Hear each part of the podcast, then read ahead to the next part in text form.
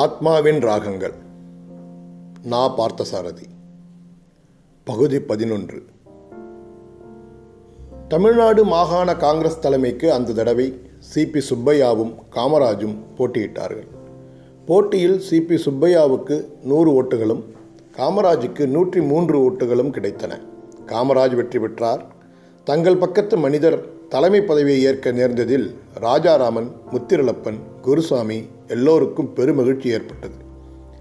மதுரை மாகாண மாகாநாட்டில் ஏற்பட்ட கட்சி கட்டும் மனப்பான்மை ஒவ்வொரு தலைவர் தேர்தல் போதும் பெருசாகிக் கொண்டே வருகிறதே என்றுதான் கவலையாக இருக்கிறது. காங்கிரஸ் என்ற தேசிய மகாவிரதம் பங்கப்படக்கூடாதே என்று நான் பயப்படுகிறேன். காமராஜும் அப்பழுக்கற்ற தேசபக்தர் சிபிஎஸும் அப்பழுக்கற்ற தேசபக்தர். இருவரில் ஒருவரை போட்டியின்றி தேர்ந்தெடுத்திருக்கலாம். காங்கிரஸ் என்ற சத்திய விரதத்தை சுதந்திரமடையும் முன்பு இப்போதே தலைவர் தேர்தல்கள் எப்படி எப்படியெல்லாம் குலைக்க முயல்கின்றன பாருங்க என்று பிரகதீஸ்வரன் மட்டும் கொஞ்சம் மனம் கலங்கினார். தேர்தல் முடிந்ததுமே சிபி சுப்பையா பெயரை பிரேரேபித்திருந்த முத்துரங்க முதலியார் கமிட்டி உறுப்பினர் பதவியிலிருந்து விலகிவிட்டதாக வந்த செய்தி இன்னும் வருத்தத்தை அளிப்பதாய் இருந்தது. அந்த சமயம் சென்னை கார்ப்பரேஷன் மேயராய் இருந்த சத்தியமூர்த்திக்கு இதை பற்றி கவலை தெரிவித்து வருத்தத்தோடு ஒரு கடிதம் எழுதினான் ராஜாராமன். அதே கடிதத்தில் பிரகதீஸ்வரனும் கையெழுத்திட்டிருந்தார். யுத்த நிலைமை பற்றி பேசுவதற்காக அந்த வருடம் காந்தி வைஸ்ராயை சந்தித்தார். தனிப்பட்டவர் சத்தியாகிரகத்திற்கு அனுமதி கிடைத்திருந்ததால் தேச தொண்டர்கள் செயலாற்றுவதற்கு ஆர்வமாயிருந்தனர். அந்த சமயம் ஆசிரம வேலைகளுக்காக வெளியே தேசபக்தியுள்ள செல்வந்தர்களிடம் கூட உதவி கேட்க ஏற்ற சூழ்நிலை உடையதாக இல்லை. ராஜாராமன் ஒரு கணக்கு போட்டு பார்த்தான். மேலூர் நிலம் வீடு விற்று பணம் கொடுத்து வைத்திருந்ததில் பெரும் பகுதியை மதுரத்திடமிருந்து வாங்கி வசூலான சிறு தொகையையும் சேர்த்து நிறந்து மகாத்மாவின் ஹரிஜன நிதிக்காக கொடுத்தாயிற்று. அதே போல இரண்டு மடங்கு வாசகசாலை துண்டு பிரசுரம் முத்திரலப்பன் போன்றவர்களுக்கு உதவி என்று மதுரமே இதற்குள் நிறைய அவள் கையை விட்டு செலவழித்திருக்க வேண்டும் என்று கணக்கு பார்த்தபோது புரிந்தது. அவன் பணமும் தவிர அதிகமாகவே கையிலிருந்து செலவழித்திருந்தாள் அவள். போதாதற்கு பெரிய சொத்தாகிய மாந்தோப்பையும் இப்போது ஆசிரமத்திற்கு எழுதி கொடுத்து விட்டாள். ஆசிரம கட்டிட ஏற்பாட்டுக்கு பணமுடை பற்றி பிரஸ்தாபித்தாலும் மதுரம் ஏதாவது செய்வாள் என்றாலும் அவளுக்கு சிரமம் தரக்கூடாது என்பதற்காக அதை பற்றியே அவன் அவளிடம் பேச்செடுக்க விரும்பவில்லை. வைத்தியநாதையர் நல்ல மனத்தோடு கொடுத்த ஐநூறு ரூபாய் மட்டும் கையில் இருந்தது. பணத்துக்கு ஒரு ஏற்பாடு செய்து ஆசிரம வேலையை பிரகதீஸ்வரன் ஒப்படைத்து விட்டால் தானும் முத்திரலப்பனும் தனிநபர் சத்தியாகிரகத்தில் இறங்கலாம் என்ற எண்ணம் ராஜாராமனுக்கு இருந்தது. ஆனால் பணத்திற்கு தான் ஒரு வழியும் புரியவில்லை. அவர்கள் இவ்வாறு யோசித்துக் கொண்டிருந்த வேளையில் குருசாமி தனிநபர் சத்தியாகிரகத்தில் கோர்ட்டுக்கு முன் மறியல் செய்து சிறை சென்று விட்ட செய்தி தெரிந்தது. தானும் முத்திரலப்பனும் தயங்கும்படி நேர்ந்ததற்காக ராஜாராமனுக்கு நாணமாயிருந்தது. பிருகதீஸ்வரன் நடுவே புதுக்கோட்டை போய் ஒரு வாரம் இருந்துவிட்டு திரும்பினார். வரும்போது அவர் ஒரு ஆயிரம் ரூபாய் ஆசிரமத்திற்காக கொண்டு வந்தார். ஆசிரமத்தின் அமைப்பு பற்றியே அவர் சிந்தனை இருந்ததால் தனிநபர் சத்தியாகிரகத்தில் அவர் அக்கறை காட்டவில்லை. ராஜாராமனும் முத்திரலப்பனும் சத்தியாகிரகத்தை விட மனமின்றி எப்படியும் அதில் ஈடுபடுவதென்று உறுதியாயிருந்தனர். அந்த துடிப்பை அவர்களால் அடக்க இயலவில்லை. அம்மா நிலைமை மோசமாக இருக்கு. எப்போ என்ன நேருமோ? இனிமே பிழைப்பாள்னு எனக்கு தோணல. இந்த நிலைமையில் என்னை அனாதியாக விட்டுட்டு நீங்களும் ஜெயிலுக்கு போயிடாதீங்க என்று மதுரம் ஒரு நாள் சாயங்காலம் அவன் மட்டும் தனியாக இருந்தபோது வந்து அழுதாள். அவளுக்கு ஆறுதலாக பேசி அனுப்பினான் அவன். அவளுடைய கவலையும் பயமும் அவனுக்கு புரிந்தது. ஆசிரம வேலையாக பணம் திரட்டும் சிரமங்களையும் பிறவற்றையும் மட்டும் அவன் கூடியவரை அவளிடம் சொல்லாமலே தவிர்த்து விட்டான். ஆசிரம முயற்சிக்கு மட்டப்பாறை ஐயர் சிறிது பண உதவி செய்தார். வந்தே மாதரம் செட்டியார் என்ற பாலகிருஷ்ண செட்டியாரும் டி கே ராமாவும் திலகர் வாசகசாலையை தேடி வந்து ஆளுக்கு ஐம்பது ரூபாய் வீதம் நன்கொடை கொடுத்து விட்டு போனார்கள். பெரிய குளத்திற்கும் சிவகங்கைக்கும் வசூல் நோக்கத்தோடு சென்றால் டாக்டர் கோபாலசாமியை சேர்ந்தவர்களும் ஆர் வி சுவாமிநாதனும் ஏதாவது உதவிகளை செய்வார்கள் என்ற நம்பிக்கை இருந்தது ராஜாராமனுக்கு. ஆசிரமத்தில் ஹரிஜன முன்னேற்றம் பின் பின்தங்கியவர் கல்வி முன்னேற்றம் ஆகியவற்றுக்கு முக்கியத்துவம் அளிக்க வேண்டும் என்று வக்கீல் சோமசுந்தர பாரதியும் அவர் மாப்பிள்ளை கிருஷ்ணசாமி பாரதியும் அவர் மனைவி லக்ஷ்மி பாரதியும் கருதினார்கள் என்று தெரிவித்தார்கள் நண்பர்கள். பிருகதீஸ்வரனும் ராஜாராமனும் ஆசிரம விஷயமாக பலரை சந்திக்க வேண்டியிருந்தது. சிலர் பண உதவிக்கு பதில் கருத்துக்களை உதவி செய்ய முடிந்ததும் பயன்படவே செய்தது. பண உதவி செய்கிற நிலையில் எல்லோரும் இல்லையே. ஒரு நாள் பிருகதீஸ்வரனும் ராஜாராமனும் வடக்கு மாசி வீதியில் வந்து தங்கியிருந்த பசும்பன் முத்துராமலிங்க தேவரை சந்திக்க போயிருந்தனர். தேவருடன் சசிவர்ண தேவரும் இருந்தார். ஆயிரத்தி தொள்ளாயிரத்தி முப்பத்தி மூன்றாம் ஆண்டு சாயல்குடி விவேகானந்தர் வாசக சாலையில் முதலாவது ஆண்டு விழாவில் முத்துராமலிங்க தேவர் ஆற்றிய வீர உரை விவேகானந்தரே நேரில் வந்து பேசுவது போல் அவ்வளவு சிறப்பாக இருந்ததென்று காமராஜும் சீனிவாசவரதனும் அடிக்கடி சிறைவாசத்தின் போது சக சத்தியாகிரகிகளிடம் வியந்து கூறியதுண்டு. ராஜாராமனுக்கு இப்போது அது நினைவு வந்தது. தேவர் தனது கம்பீரமான தோற்றத்தோடு சத்திய ஆவேசம் நிறைந்த குரலில் அவர்களோடு உரையாடினார். உதவிகளுக்கும் வாக்களித்தார். பாரதா முத்துத்தேவர் குடும்பத்தினரையும் பார்க்க சொல்லி அவரே யோசனையையும் கூறினார். தேவரை பார்த்தபின் மௌலானா சாஹிப் மூலம் சில முஸ்லிம் தேசபக்தர்களையும் சந்தித்தார்கள் அவர்கள். இக்னேஷியஸ் முதலிய கிறிஸ்தவ சகோதரர்களும் முடிந்தவரை உதவினர். திருமங்கலத்தில் விஸ்வநாத தாஸோடு முன்பு எப்போதோ பல காங்கிரஸ் கூட்டங்களை சந்தித்திருந்தவர்கள் சிலரும் இதற்காக முன்வந்து உதவினர். அப்போதே தனிநபர் சட்ட மறுப்பில் யார் யார் முதல் அணியாக ஈடுபட்டு சிறை சென்று விட்டார்களோ அவர்களையெல்லாம் பார்க்க முடியவில்லை. எனவே ஆசிரம முயற்சி போதுமான பண வசதியின்றி தள்ளி போடப்பட்டது. தங்கள் நிதிக்கு பணம் கேட்காததோடு அப்போது கவர்னர் வசூலித்துக் கொண்டிருந்த யுத்த நிதியை எதிர்த்து தேசபக்தர்கள் பிரச்சாரமும் தொடங்கினர். மறுவாரமே ராஜாராமனும் முத்திரலப்பனும் கலெக்டர் ஆஃபீஸ் முன்பு மறியல் செய்து கைதானார்கள். மதுரத்துக்கோ பத்தருக்கோ பிரகதீஸ்வரனுக்கோ தெரிந்தால் ஒருவேளை அவர்கள் தங்களை தடுக்கக்கூடும் என்று மறியல் விஷயத்தை அவர்கள் முன்கூட்டியே யாருக்கும் தெரிய விடவில்லை இருவரும் கைதான பின்பே மற்றவர்களுக்கு அச்செய்தி தெரிந்தது. திருச்சி ஜெயிலில் கடுமையான குவாரண்டைன் பிளாக் அவர்களுக்கு கிடைத்தது. அப்போது அவர்களோடு திருச்சி சிறையில் Chakravarthi Rajagopalachari Sardar Vedaratnam P V Giri T S Avinashilingam Subbarayan Ananthasayanam Bhaktavatsalam போன்ற தலைவர்களும் இருந்தனர். அவன் திருச்சிக்கு வந்த இரண்டு வாரங்களுக்கு பின் தனபாகியம் காலமாகிவிட்ட செய்தியை பிருகதீஸ்வரன் தந்தி மூலம் மதுரையிலிருந்து தெரிவித்தார். மதுரம் என்ன வேதனைப்படுவாள் என்பதை அவனால் கற்பனையே செய்ய முடியாமல் இருந்தது. பிரகதீஸ்வரனும் பத்தரும் அவளுக்கு துணையாயிருந்து ஆறுதல் கூறுவார்கள் என்றாலும் அவள் மனம் தான் இல்லாத தனிமையை எப்படி எப்படி உணரும் என்று எண்ணிய போது அவனுக்கு மிக மிக வேதனையாயிருந்தது. அவன் மதுரத்துக்கு காண்பித்து ஆறுதல் கூறும்படி சிறையிலிருந்து பிருகதீஸ்வரனுக்கு உடனே ஒரு கடிதம் எழுதினான். எவ்வளவோ பரிவாகவும் கனிவாகவும் எழுதியும் கூட அந்த கடிதமே தான் அப்போது அருகில் இல்லாத குறையை போக்கி மதுரத்துக்கு ஆறுதல் அளிக்கும் என ராஜாராமனால் நம்ப முடியவில்லை. தான் முதலில் நினைத்திருந்ததற்கு மாறாக தனபாக்கியம் மிக மிக நல்ல மனமுள்ளவளாக பழகிய பின்பு இப்போது அவளுடைய மரணம் அவன் மனத்தை கலங்க செய்தது. ஜமீன்தாருடைய மரணத்துக்கு பின்னே அவள் தளர்ந்து விட்டாள் என்று தோன்றினாலும் அவள் இன்னும் சிறிது காலம் உயிர் வாழ்ந்திருந்தால் மதுரத்துக்கு பெரிதும் ஆறுதலாயிருக்கும் என தோன்றியது. அம்மா நிலைமை மோசமாக இருக்கு இனிமே பிழைப்பான்னு தெரியல.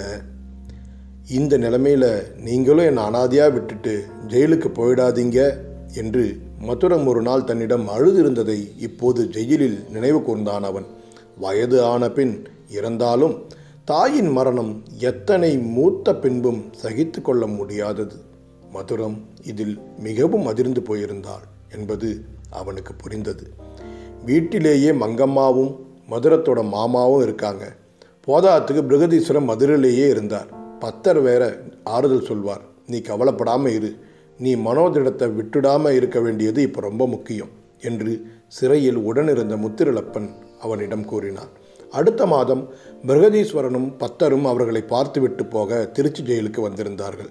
மதுரம் அவர்களிடம் அவனுக்கு ஒரு கடிதம் எழுதி கொடுத்து அனுப்பியிருந்தாள் கடிதத்தில் அம்மாவின் மரணத்திற்கு வருந்தி கலங்கியிருந்ததோடு அவன் உடல்நிலையும் விசாரித்திருந்தாள் அவள். நாகமங்கலம் ஜமீன்தாரினியும் தனக்கு ஒரு விதத்தில் சகோதரர்கள் முறையுள்ள ஜமீன்தாரின் மக்களும் மனம் மாறி பெருந்தன்மையோடு அம்மாவின் மரணத்திற்கு துக்கம் கேட்டுவிட்டு போக வந்திருந்ததையும் கடிதத்தில் அவனுக்கு மதுரம் எழுதியிருந்தாள்.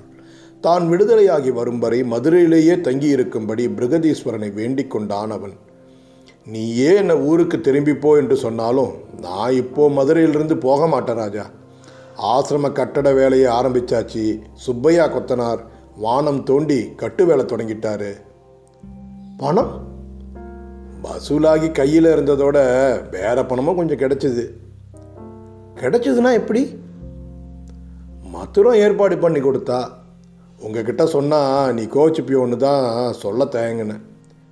நீங்கள் செய்தது எனக்கு பிடிக்கல சார். மாந்தோப்பை எழுதி வாங்கணும். அதுக்கு முன்னாடியே வாசகசாலைக்கும் எங்களுக்கும் ஹரிஜன நிதி ஆலய பிரவேச நிதின்னு மதுரம் நிறைய செஞ்சாச்சு. இன்னமும் அவளை சிரமப்படுத்தினா எப்படி? அது நல்லாவா இருக்குது இதை அவள் சிரமமாக எடுத்துட்டாள் தானே இதுதான் என் சந்தோஷம். நீங்கள் ஆசிரம வேலையை தொடங்குங்கன்னு மதுரமே என்கிட்ட வந்து கெஞ்சினா நான் என்ன செய்ய முடியும் ராஜா? இதுக்கு பயந்து தான் நான் அவகிட்ட ஆசிரம வேலை பற்றி பண கஷ்டத்தை பற்றி சொல்லாமையே வச்சுருந்தேன். நான் மட்டும் சொன்னேன்னா என்ன? ஏன் ஆசிரம வேலை நின்று இருக்குன்ட்டு மதுரமே என்கிட்ட வந்து கேட்டு உதவுற போது வாங்கிக்காமல் வேற என்ன செய்ய முடியும்? தவிர நீ நினைக்கிற மாதிரி நாம் இனிமேல் மதுரத்தை அந்நியமாக நினைக்க வேண்டியதில்லை என்று அபிப்பிராயப்படுறேன் நான். நீ மட்டும் இதுக்கு ஏன் தயங்கணும்னு தான் எனக்கு புரியல ராஜா. அவருடைய கேள்விக்கு ராஜாராமனால் பதில் ஒன்றும் சொல்ல முடியவில்லை. அன்று அவன் மதுரத்திற்கு ஒரு கடிதம் எழுதி அவரிடம் கொடுத்திருந்தான். அதில் அவள் செயலை பாராட்டி வியந்து எழுதியிருந்தான். என்றாலும் மனத்துக்குள் கவலையாகத்தான் இருந்தது. அதற்கு பின் மீண்டும் இரண்டு மாதங்கள் கழித்து பத்தர் மட்டும் தனியே அவர்களை பார்க்க வந்துவிட்டு சென்றார். மதுரம் அவரிடம் நிறைய தகவல்கள் சொல்லி அனுப்பியிருந்தால் அவனுக்கு பதிலுக்கு அவளிடம் சொல்லுமாறு நிறைய ஆறுதல் கூறி அனுப்பினான். முத்திருளப்பனும் அவனும் விடுதலையாவதற்கு ஒரு மாதத்திற்கு முன் மீண்டும் பத்திரம் வந்தபோது ஆசிரம வேலை முடிந்து பிரகதீஸ்வரன் ஹரிஜன குழந்தைகளுக்கு ஒரு பள்ளிக்கூடமும் சர்க்கா நெசவு பிரிவும் அங்கே தொடங்கிவிட்டதாக தெரிவித்திருந்தார். அன்றே அந்த வினாடியே ஆசிரமத்திற்கு போய் பார்க்க வேண்டும் போல் ஆசையாய் இருந்தது அவர்களுக்கு. முத்திருளப்பனும் ராஜாராமனும் அன்றிலிருந்து நாட்களை எண்ணினார்கள். கைதாகிய நாளிலிருந்து சரியாக ஒன்பதாவது மாதம் அவர்கள் விடுதலை செய்யப்பட்டனர். விடுதலையாகி மதுரை போய் அவன் மதுரத்தை காணச் சென்றபோது அவள் வீட்டு முன்கூடத்தில் ஏற்கனவே மாட்டியிருந்த நாகமங்கலத்தாரின் பெரிய படத்தருகே இப்போது தனபாகியத்தின் படமும் இணையாக மாட்டப்பட்டிருப்பதைக் கண்டான். மதுரத்துக்கு அவனை பார்த்ததும் அழுகை வெடித்து கொண்டு வந்தது. அம்மா போயிட்டா? என்று சிறு குழந்தையாக அப்போதுதான் புதிதாக அதை உணர்ந்தவள் போன்று அவனிடம் கதறினாள். மனம் திறந்து பிறக்கும் சோகம் இதயத்தை பகிர்ந்து கொண்டவர்களுக்கு முன் தவிர்க்கப்பட முடியவதில்லை என்பதை அவள் நிலையிலிருந்து அவன் நன்றாக உணர்ந்தான். முத்திரிழப்பன் முறைப்படி அவளிடம் துஷ்டி கேட்டார். மிருகதீஸ்வரன் வாசகசாலையில் இல்லை. அவர் ஆசிரமத்திலேயே வசிங்கத் தொடங்கி சில வாரங்களுக்கு மேல் ஆவதாக மத்திரமும் பத்தரும் தெரிவித்தார்கள். நீங்களும் அங்கே போய் ஆசிரமத்திலேயே தங்கிவிடக்கூடாது. இங்கே தான் இருக்கணும். இல்லாட்டா நான் இந்த தனிமையில் உருகி செத்தே போவேன். என்று மதுரம் ராஜாராமனிடம் முறையிட்டாள். அவன் அவள் வேண்டுகோளை மறுக்கும் சக்தியற்றவனாக இருந்தான். அடிமையாகிற சமர்ப்பண சுபாவத்துடனும் அடிமையாக்கி விடுகிற பிரியத்துடனும் எதிரே நிற்கும் அந்த சௌந்தர்யவதியிடமிருந்து மீள முடியாமல் தவித்தான் ராஜாராமன். முத்திருளப்பன் ரயிலிலிருந்து இறங்கி நேரே வடக்கு சித்திரை வீதிக்கே வந்திருந்தாராகையினால் ராஜாராமனிடமும் மதுரத்திடமும் சொல்லிக்கொண்டு பகல் சாப்பாட்டிற்கு பின் தம் வீட்டுக்கு போனார். முத்திரிழப்பன் போன பின் தனியே அவனிடம் ஏதோ பேச வந்தவர் போல் மேலே வந்த பத்தர் தம் பேச்சை எப்படி ஆரம்பிப்பதென்று தெரியாத மாதிரி தயங்கி நின்றார். அவருடைய குறிப்பு புரிந்து ராஜாராமனே அவரை கேட்டான். என்ன சமாச்சாரம் பத்தரே சொல்ல வந்ததை சொல்லுங்களேன். ஒன்றுமில்லைங்க தம்பி. சும்மா சொல்லுங்க. பெரியம்மாவும் போயாச்சு. இனிமேல் நீங்கள் தான் அதை ஆதரவாக கவனிச்சுக்கணும். அவருடைய வேண்டுகோள் மிகவும் கனிவாக இருந்தது. மதுரத்தை கவனித்துக் கொள்ளும்படி அவர் தனக்கு சிபாரசு செய்வதை கேட்டு உள்ளூர சிரிப்பாய் இருந்தாலும் அவருடைய அந்தரங்கமான பாச உணர்வு அவனை வியக்கச் செய்தது. நிஜமான அன்பு என்பது மனிதர்களை மீண்டும் மீண்டும் குழந்தைகளாக்குவதை அவன் கவனித்தான். தன் சொந்த மகளை பற்றி அக்கறைப்படுவது போல் பத்தர் மதுரத்திடம் அக்கறை காட்டினார்.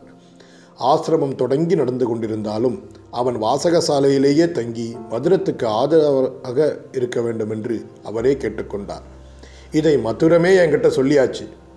அது எனக்கு எதையும் தம்பி ஆனால் நீங்கள் அந்த வேண்டுகோளை புரிஞ்சுக்கணுங்கிறது தான் நானும் ஞாபகப்படுத்த ஆசைப்படுறேன். சரி இந்த விஷயத்தில் மட்டும் உங்கள் ரெண்டு பேர் வார்த்தையும் நான் தட்டல. இப்போ திருப்தி தானே உமக்கு? பத்தரின் முகம் மலர்ந்தது.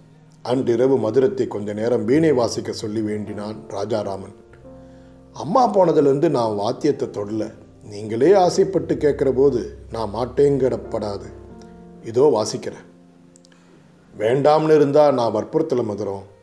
எனக்காக அதை மாற்றிக்க வேணாம். இல்லை உங்களுக்கு இல்லாததுன்னு எதுவும் கிடையாது என்கிட்ட. நான் இதில் வாசிக்கிறதே உங்களைத்தான். வாசிக்கிற ராகம் எல்லாமே நீங்கள் தான் எனக்கு. நீ வாசிக்காட்டாலும் நான் எங்கே இருந்தாலும் எப்படி இருந்தாலும் எனக்கு உன் குரல் தான் கேட்குது மதுரம். போன தடவை ஜெயிலில் இருந்தப்ப உன்னை நினச்சி ஒரு கவி கூட கட்டினேன். நீங்கள் என்கிட்ட இதுவரை சொல்லவே இல்லையே. எங்கே? அதை முழுக்க சொல்லுங்க கேட்கலாம். இப்போ எனக்கே சரியாக நினைவில்லையே இரு இரு. அதை மறுபடி நினச்சி சரி பார்த்துக்கிறேன். வேடிக்கை தான் பாட்டு எழுதினவருக்கே அது நினைவில்லையா என்ன? பாட்டை மறந்த மாதிரி என்னையே ஒரு நாள் மறந்துட போகிறீங்க தப்பு. அது மட்டும் என்னால் முடியவே முடியாது. பாட்டு தான் மறந்ததே ஒழிய அர்த்தம் மறக்கலை. பாட்டும் கொஞ்சம் கொஞ்சமாக இப்போ நினைவு வந்துடும். மறக்காது. யோசிச்சு பாருங்க. இதோ ஞாபகம் வருது. சொல்கிறேன் கேளு. பாட்டை கொஞ்சம் கொஞ்சமாக நினைத்து அவளுக்கு சொன்னான் அவன் ஒரு காட்டிடை நல் இருள் என்றும் ஒளி என்றும் சொல்ல ஒணாததோர் மயக்கத்தே இளன் சோகக் குயில் ஒன்று இசைக்கிறது. அதன் சோகம் முழுதும் புரியுதில்லை சுவடு முழுதும் தெரியுதில்லை தொல்லை பழங்கால முதலாய் என்னை தேடி அலையும் குரல் சொல்லை குழை தாழும் குரல். ஒரு சோகம் முதிர்ந்து முதிர்ந்து ஊறி பல்லாயிரம் மூழிகள் தொடர்ந்து பாடி பசித்த குயிலின் குரல். பிரமாதமாக வந்திருக்கு. பசித்த குரல் என்று சொல்லியிருக்கிறீர்களே அது என்னுடைய குரல் தானே வீணை வாசித்த பின் இந்த பாடலை தானே பாடி பார்க்கும் ஆசையை அவனிடம் வெளியிட்டாள் அவள். உன் இஷ்டம். ஒருவேளை உன் குரல் இனிமையினால் இதுவும் ஒரு மகா காவியமாகிவிடலாம். பாடேன் என்றான் ராஜாராமன். அவன் சொன்னதே பலித்தது தன் குரல் இனிமையால் அந்த பாடலை அவள் ஒரு மகா காவியமாகவே ஆக்கி காட்டினாள்.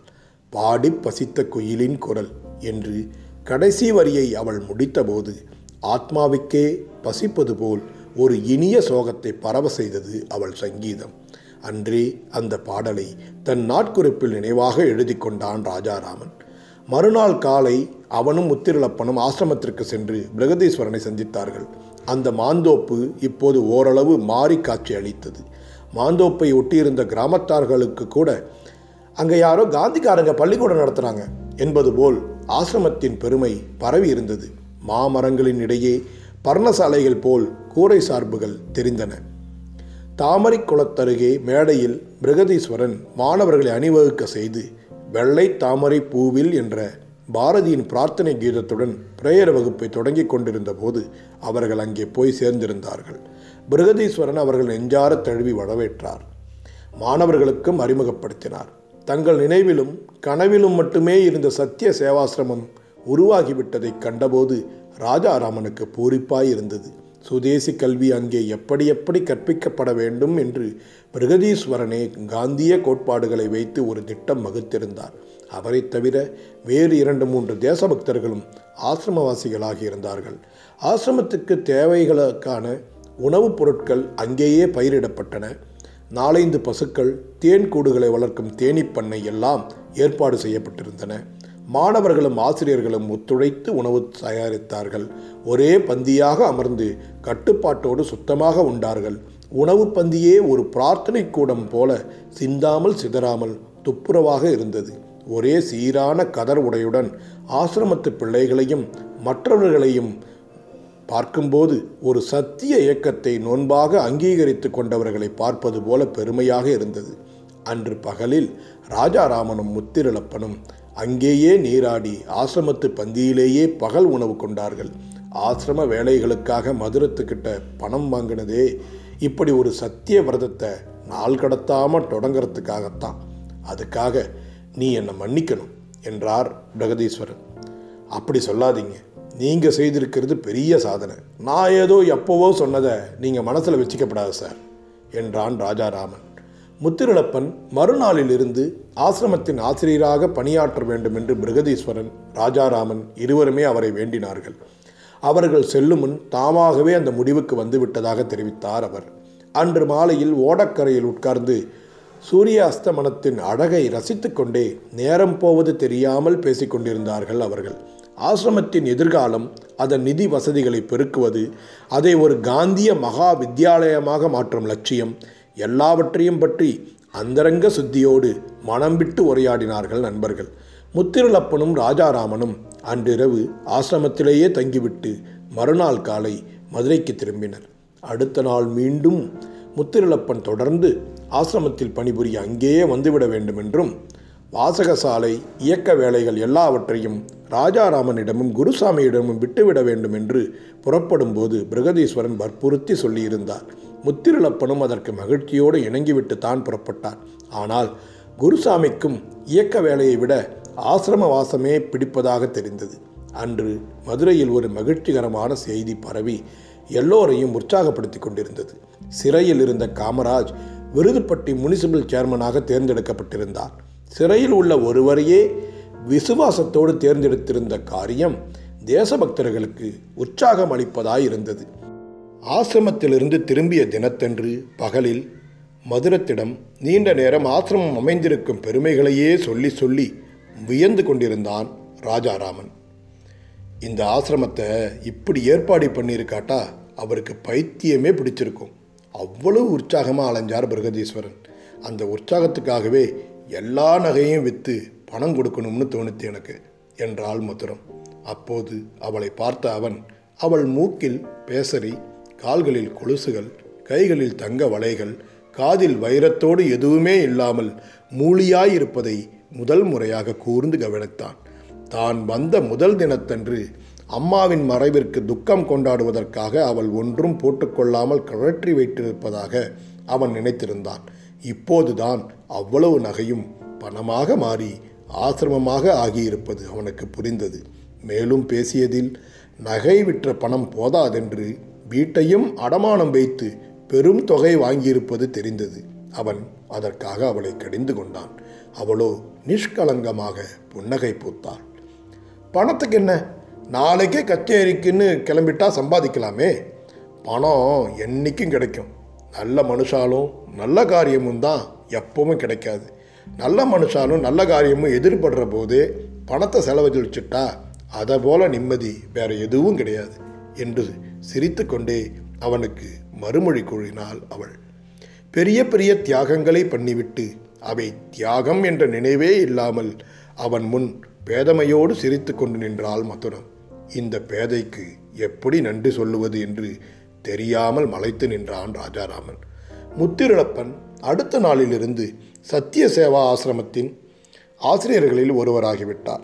குருசுவாமி தையல் மிஷினோடு ஆசிரமத்துக்கு போய்விட விருப்பம் தெரிவித்தான். ஆசிரமத்திலேயே சர்க்கா நூற்றல் நெசவு எல்லாம் இருந்ததால் உடைகள் தைத்து கொள்ள ஒருவர் வேண்டுமென்று பிருகதீஸ்வரன் சொல்லி சொல்லி தம்மை அறியாமலே அவனுக்கும் அந்த ஆவலை வளர்த்து விட்டார். ராஜாராமன் வாசகசாலையோடும் நகர காங்கிரஸ் கமிட்டி வேலைகளோடும் தனித்து விடப்பட்டது போன்ற உணர்ச்சியை அடைந்தான். அவனுடைய உலகம் திடீரென்று சின்னஞ்சிறியதாகிவிட்டது போல் இருந்தது பத்தர் முன்போல் அதிகம் கடைக்கு வருவதில்லை. வயதாகிவிட்டதால் மகனிடமும் வேலையாட்களிடமும் கில்ட்டு கடையை விட்டுவிட்டு காலையில் ஓடுகால் ஸ்நானம் வடக்கு மாசி வீதி ராமாயண சாவடியில் சனிக்கிழமை பஜனை ராமாயணம் கேட்பது என்று மாறிப்போய்விட்டார் எப்போதாவது அவனையும் மதுரத்தையும் பார்த்து பேச வருவதைத் தவிர சித்திரை வீதியில் அவரை பார்ப்பது அபூர்வமாகிவிட்டது. அந்த வருடம் சித்திரையில் தம்முடைய இரண்டாவது பெண்ணுக்கு கல்யாணம் கட்டி கொடுத்துவிட வேறு ஏற்பாடு செய்து கொண்டிருந்தார் பத்தர். ராஜாராமன் பெரும்பாலான நேரத்தை கமிட்டி ஆபீஸிலும் மீதி நேரத்தை வாசகசாலையிலும் கழிக்க நேர்ந்தது. இதற்கிடையே தனபாக்கியம் காலமாகி ஆறு மாதத்திற்கு மேலாகி இருந்ததால் மதுரம் கச்சேரிகளுக்கு மீண்டும் போய் வரத் தொடங்கியிருந்தாள். இந்த கச்சேரிகளுக்கு தேடி வருகிற தனவந்தர்களிடம் பேசி முடிப்பதை அவன் செய்ய வேண்டும் என்று ஆசைப்பட்டாள் அவள். அதனால் அந்த வேலை வேறு ராஜாராமனிடம் வந்து சேர்ந்தது. கச்சேரி கேட்டு அவள் வீட்டுக்கு வருகிறவர்களை வாசகசாலைக்கு அனுப்பினாள் அவள் அவன் ஒப்புக்கொண்டு சம்மதித்தால்தான் அவள் அந்த கச்சேரிக்கு போவாள். அவனுக்கு பிரியமில்லை பிடிக்கவில்லை என்றால் அவள் அந்த இடத்துக்கு போவதில்லை.